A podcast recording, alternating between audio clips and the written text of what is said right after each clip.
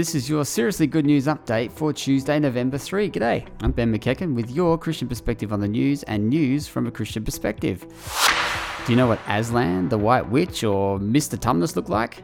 HarperCollins, publisher of the beloved Chronicles of Narnia series, is seeking a designer to update the look of this iconic fantasy brand. First released in 1950, author C.S. Lewis's book series uses Christian ideas and teachings as the foundation for its imaginative adventure through the world on the other side of the wardrobe. Search online for HarperCollins UK to join the competition to design the new look Narnia.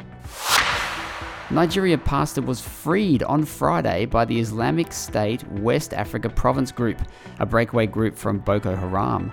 But the fate of two other abducted women is unknown.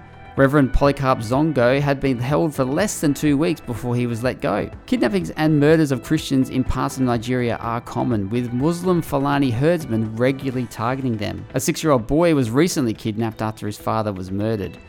Nigeria is ranked 12th on Open Doors 2020 World Watch list of countries where Christians suffer the most persecution, but it's second in the number of Christians killed for their faith, only behind Pakistan.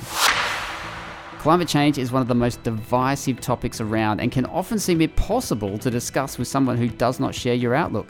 But according to Professor Katharine Hayhoe, who Time magazine labelled one of North America's best climate communicators, there are three things we can do to have a respectful conversation with those who disagree with us.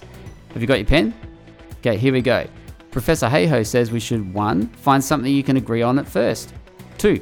Connect the dots to how climate is affecting what we both already care about. And 3.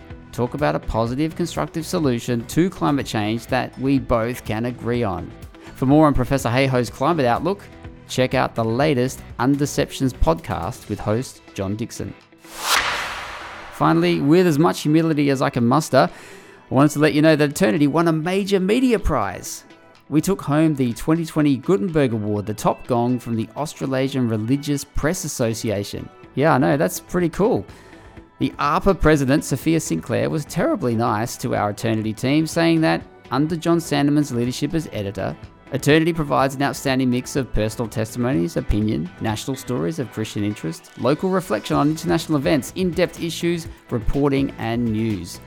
Wow, uh, we couldn't have blown our trumpet any better.